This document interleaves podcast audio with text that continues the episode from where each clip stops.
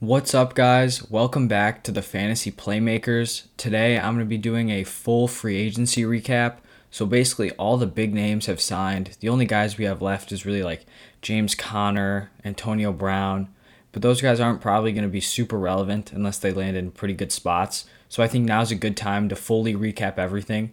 So I'm going to be going through quarterback, running back, wide receiver, and tight ends, talking about all the signings, how that impacts the players around them, maybe the players from the teams they left, and the teams they joined.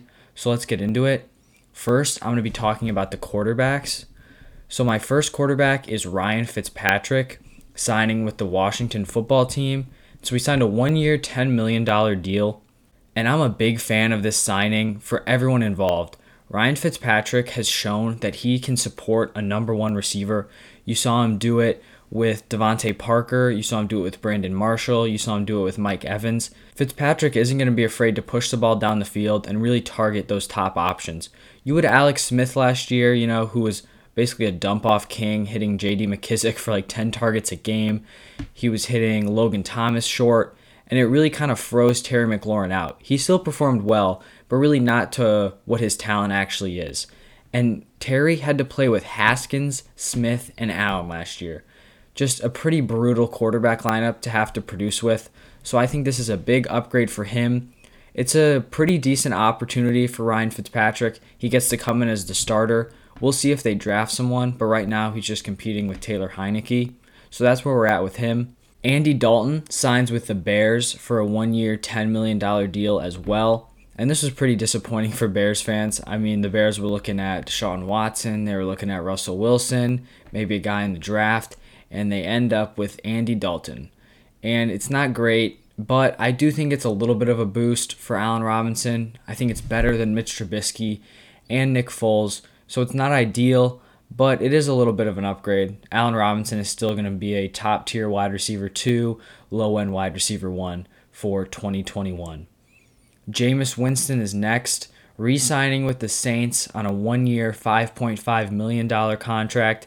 And so this whole Saints uh, situation is going to be really interesting. The way I'm looking at it is I think Jameis Winston is going to be the starter, but I think it's going to be almost like an 80 20 split. So Jameis Winston is going to be quarterback on like 80% of plays, and then I think Taysom Hill is going to get in on 20% of them, likely as like gadget plays. Taysom Hill running the read option, maybe some trick plays, stuff like that. But where I do think Taysom Hill is going to be used a lot is in the red zone.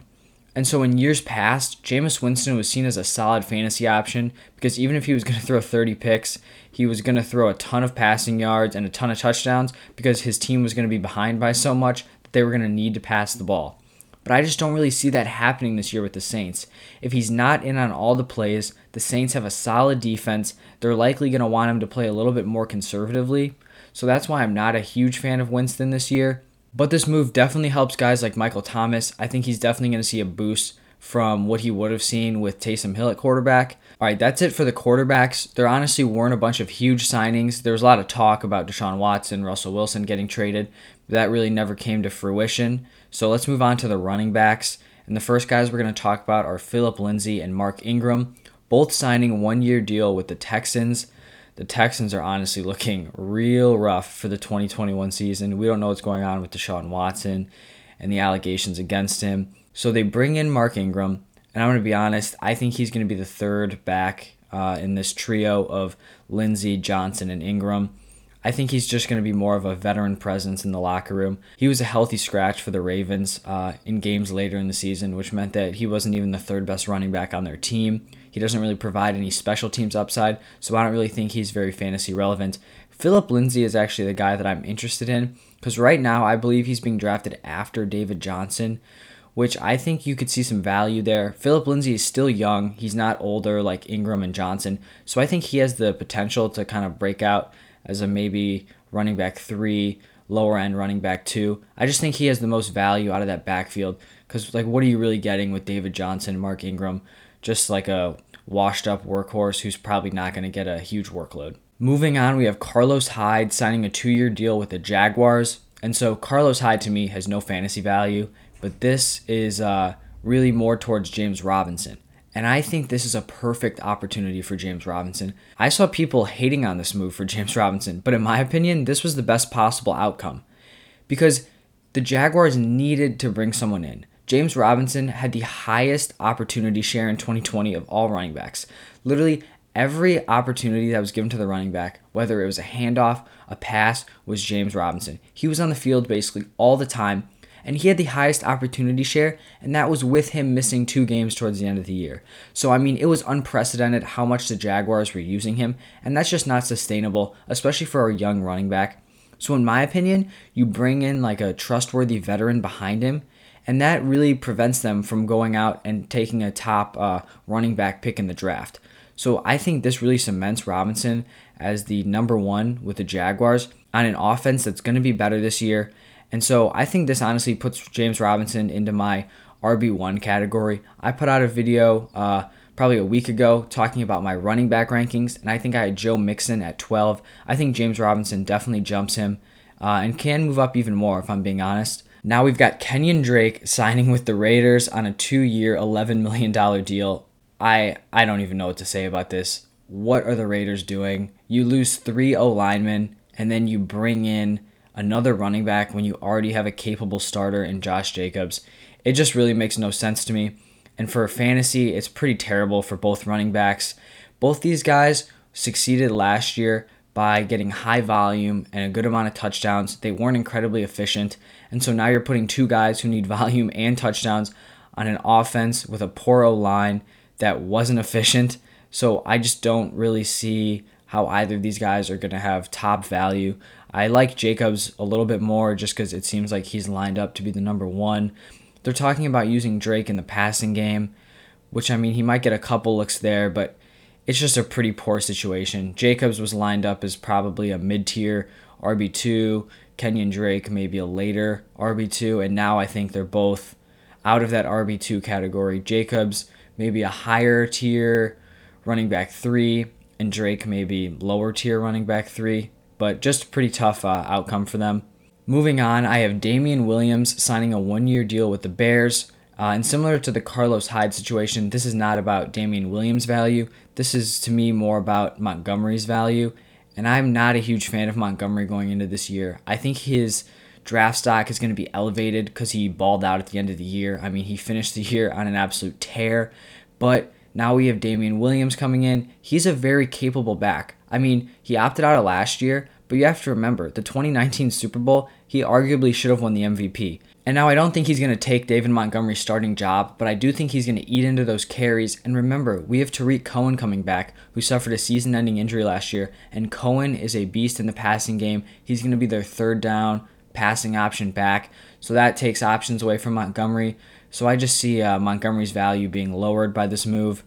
And he's a guy I'm probably going to be fading going into drafts this year. Now we have Jamaal Williams to the Lions on a two year deal. And this move is pretty tough for D'Andre Swift. I think it definitely limits his ceiling because Jamaal Williams is a very solid back. I honestly think if you put him on a team with a uh, less secure running back room, that he has an option to compete for the starting job. But he signs with the Lions. And it's just unfortunate because Aaron Jones was able to succeed with him, but that was the Packers offense. Now we're going to the Lions offense. And that Lions offense is not going to be able to support both of them at the same time. You have Jared Goff at quarterback. It seems like they're going into tank mode. So it's just not going to be anywhere near how good the Packers was. I do think Swift is still an RB2, but I think it definitely caps his potential, which is unfortunate. Now we've got Aaron Jones, and technically this happened before the uh, legal tampering period occurred, but it's a big deal, so let's talk about it four year, $48 million extension with the Packers. For me this year, he's a top six running back pick. I think he's behind McCaffrey, Dalvin Cook, Alvin Kamara, Derrick Henry, and Saquon Barkley. And then I have Aaron Jones. I just think he's that safe. He's been consistent. I do think he's going to lose a little bit of rushes to A.J. Dillon, but I think he's going to make up for that with receptions now that Jamaal Williams is gone. A.J. Dillon, more of a runner than Williams, but a much worse receiver than Williams is. So that's where I'm looking at Aaron Jones. I think I'm going to have a lot of Aaron Jones stock this year. Now we have Mike Davis uh, signing with the Falcons on a two year, $5.5 million deal. And I kind of like this fit, but we still have to see how things play out in Atlanta. If the Falcons don't draft a running back in the first maybe three rounds, Mike Davis is going to be a pretty undervalued asset in fantasy. He filled in well for Christian McCaffrey last year. We have to remember the Falcons brought in Arthur Smith, who was the offensive coordinator of the Titans, who's obviously very run game focused. You see him feeding Derrick Henry, he's big on the play action. And so, Mike Davis, if he's going to be the number one there, he definitely has some serious value. They pretty much had a black hole at the running back position last year. They tried to bring in Todd Gurley, but I mean, Todd Gurley is just wasting away. His uh, his knees are just gone. So Mike Davis will be a very intriguing option for 2021. Now we have Leonard Fournette re-signing with the Buccaneers on a one-year deal, and this, in my opinion, is not optimal for Fournette or for Ronald Jones. You never know who's going to start with them. I mean, Ronald Jones got a lot of the work in the regular season, and then Fournette absolutely balled out in the playoffs. So it's just going to be tough to know who to actually start on a week-to-week basis. I think if Fournette is able to establish himself as a real passing option, that's where he's going to get his fantasy work. But it'll be interesting to see where these guys land in drafts. Neither of them are slam dunk uh, running back one or twos this year. Now we have Chris Carson re signing with the Seahawks, and this is a deal I really like. I think he has top 20 running back value. Chris Carson seems to be underrated every year. He dealt with injuries in 2020, but he ran for 1,000 yards in 2018 and 2019. The Seahawks have already come out and talked about how they want to establish the run more this year. So I think Chris Carson is going to be looking like a valuable pick in fantasy this year. Also, he had one of his best receiving years last year, and that was with only playing 12 games. So if he's able to add that uh, rushing volume with his new uh, receiving ability, he's looking like a borderline running back one if he can stay healthy. Now I'm going to move on to the wide receivers, and first up we have Will Fuller signing a one year deal with the Dolphins. If I'm going to be honest, I don't love this fit for Will Fuller. I don't think he's a great fit with Tua. Will Fuller really is a deep threat, and Tua was incredibly conservative in 2020. He did not want to push the ball down the field. But I think this also really is unfortunate for DeVante Parker's value. I think his value is just absolutely tanked. He really wasn't able to produce without Will Fuller in the lineup, so now you have a better option in front of you. I think he's not going to be incredibly fantasy relevant this year. Now moving on to Juju Smith Schuster signing with the Steelers on a one year deal. I think a lot of people were expecting him to move on, and I think a lot of people kind of like that possibility. See where he goes, opens up more targets for Diontae Johnson and Chase Claypool. But it seemed like he didn't have the market he wanted. Came back on a one year deal with the Steelers. And in my opinion, Juju Smith is going to be the number three wide receiver on this team. I think Diontae Johnson is the clear number one. The amount of targets he commands is just absolutely insane, and he played great last year for fantasy purposes. He did have some problems with the drops, but he was still able to perform well without that. So I think if he's able to clean that up, he's looking like a great option this year. I think he's being valued as a uh, bottom tier wide receiver too, and I love him at that value. I think he's going to outperform that. Then I have Claypool as my number two, just because I think Claypool has a higher weekly upside. They really just stick Juju in the slot, and he really doesn't have the opportunity to put up many big games. I don't think he's had 100 receiving yards in a while.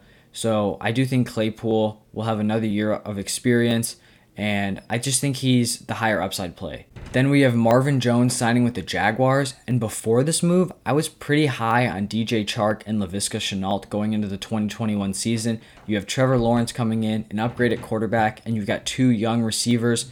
But then they go out and they bring in Marvin Jones, and so it doesn't really kill their value, but I think it definitely lowers it. I think you have three receivers that are pretty similar in terms of their skills, so I think it's kind of going to be a pretty uh, diverse target load which isn't great for fantasy. You know, you're going to have a bunch of basically like 900 yard receivers, which isn't ideal, but this definitely is an improvement for Lawrence, who's basically locked in to be pick number one. You can see they're building the offense around him. He's going to have Marvin Jones, Laviska Shenault, DJ Chark, James Robinson at running back, and they already have a pretty solid O line, so it's looking good for him and his future. Now we've got Corey Davis signing with the Jets, and Corey Davis became fantasy relevant last year, working as the number two behind A.J. Brown. Going to the Jets, uh, this is pretty easy for me. I don't think he's really going to be fantasy relevant. You've got Zach Wilson coming in. That offense is really nothing special. Uh, so I don't think he's going to be able to put up uh, numbers where you're going to want to start him on a weekly basis. Moving on, we have Kenny Golladay signing with the Giants on a four year, $72 million deal. This was probably the biggest free agent signing of the offseason. And I do think it's a little bit of a downgrade from Daniel Jones to Matthew Stafford. Actually, not a little bit. It's a pretty solid downgrade. I think before he was probably a high end to mid end uh, wide receiver two. But now I think he's more of a lower wide receiver two. He's still going to be the number one target, but Daniel Jones's play is not really comparable to Matthew Stafford's. I do like this move for Daniel Jones. He was always a solid rusher, but now he really has the weapons around him. There's no excuses for him anymore. He needs to be able to play with these receivers to prove that he can be a starting caliber NFL quarterback. I also like this move for Sterling Shepard because he was a guy who was kind of pushed into be that wide receiver one when maybe he wasn't ready for that. There are guys out there who can be really solid wide receiver twos, but once you get that wide receiver one coverage, you're just not as effective. Juju's the guy who comes to mind. Antonio Brown was the wide receiver one. Juju was the number two. They were both playing well. Then Antonio Brown leaves, and Juju Smith kind of falls off the face of the earth. So I do think this move could be beneficial for Sterling Shepard this year. Next, I have Curtis Samuel signing with the Washington football team on a three year, $34.5 million contract. So the Washington football team finally brought in a number two wide receiver for Terry McLaurin. I think this definitely takes pressure off of Terry which was much needed. He was the clear best option last year with not a lot of support around him. And I really like Curtis Samuel's potential, but it really rides heavily on how the Washington football team is going to use him. In Ron Rivera's last year with the Panthers, Curtis Samuel had an unreal amount of air yards, but they were playing with Cam Newton and Kyle Allen, neither of whom could throw the ball down the field. So Curtis Samuel was open on a bunch of plays, but he was getting missed all the time. Then last year, Ron Rivera leaves, and Curtis Samuel is used so effectively in the rushing game. I think he had around 40 rushing attempts, which I think was second among wide receivers behind Cordarrelle Patterson, who's basically used as a running back. So I think if the Washington football team is able to combine his rushing ability with his deep threat ability, he could really experience a huge breakout this year. Now we're moving on to the final position, tight ends. And we got to start it off with the two guys signing with the Patriots, Hunter Henry and Jonnu Smith. So when the news broke, I think it was one of the first signings that Jonnu Smith was signing with the Patriots. I was pretty excited about that. I thought, you know, okay, we have a new red zone target. Belichick is going to be able to use him creatively. So I was pretty high on Jonnu Smith. Definitely probably a top eight tight end going into 2021 just because of his potential. But then they bring in Hunter Henry, and that really kind of tempered my expectations. As of right now, I'm not a huge fan of either of them going into the 2021 season. You're going to hear your Rob Gronkowski and Aaron Hernandez comparisons. It's not even close. Neither of these guys are as talented as Gronk or Hernandez was. Plus, the Patriots have gone out. They brought in Kendrick Bourne. They brought in Nelson Agholor. They already have guys like Jakobi Meyers, Julian Edelman. So this is really going to be a pretty deep wide receiver and tight end room with a pretty unimpressive Cam Newton. So I don't really see any of these guys getting the necessary volume to be like easy fantasy starters. Also, Cam Newton does not throw for touchdowns. He runs for touchdowns. He had a incredibly low amount of fantasy touchdowns last year, so I'm really not high on any of these guys. And it's kind of unfortunate because it was looking bright at the beginning of free agency. But after talking about Jonnu Smith, a guy I'm really interested in for the 2021 season is Anthony Firkser from the Titans. So obviously Firkser was the backup to Jonnu Smith, but Firkser really outperformed Jonnu towards the end of the year. The Titans lost Corey Davis, Adam Humphries, and Jonnu Smith, and they've only brought in Josh Reynolds, who's basically was the wide receiver four with the Rams. So I don't really think he's going to be the guy. If the Titans don't bring in a couple more weapons, Firkser is really going to have a solid opportunity to break out this year. We've also got Jared Cook moving on from the Saints. He's signing a one year deal with the Chargers. This is interesting. It's not super flashy, the Chargers lost Hunter Henry. They bring in Jared Cook. Probably a little bit of a downgrade, but nothing huge for Justin Herbert. I think Cook could be a safe option. He's a touchdown machine. So, you know, a solid week to week play. Then we have Kyle Rudolph signing with the Giants. I don't really think Rudolph's going to have much value. He's a guy who basically catches one or two balls a game, but one of them's like a nice touchdown catch. So you really never know when to play him. They also have Evan Engram there, who's more of the receiving tight end, even though he can't really catch. So Kyle Rudolph is likely going to be more of a blocker, red zone guy, but the important part of this move is it opens up opportunities for Irv Smith with the Vikings. So Irv Smith is now going to get the opportunity to be the tight end one, and he's been climbing up the draft rankings. I think now he's a borderline tight end one. So it'll be really interesting to see how he plays this season. But he now has the opportunity to work as the number one tight end behind Adam Thielen and Justin Jefferson at wide receiver. Next up, we've got Rob Gronkowski re signing with the Buccaneers on a one year, $8 million contract. I think a lot of people expected this to happen. He basically came out and said he only wants to play with Brady, he only wants to be back with the Bucs. And he's a pretty interesting player to look at going into the 2021 season. He broke out later in the year. I mean, you saw him balling out in the Super Bowl, but there were still times where he was basically used entirely as a pass blocker and a run blocker. So you didn't really know what you were going to get on a week to week basis with Gronk. You also have OJ Howard coming back. He tore his Achilles really early on in the season, so he's a very capable receiving tight end, and Cam Brate is still there. So this is a really crowded tight end room on a team where you already have a lot of solid receiving options Evans, Godwin, Scotty Miller, Tyler Johnson. We still don't know about AB, but he could potentially be back. So there's a lot of uncertainty with Rob Gronkowski this year, but the tight end position is so thin, it might be worth taking a later round shot on a guy like Gronk.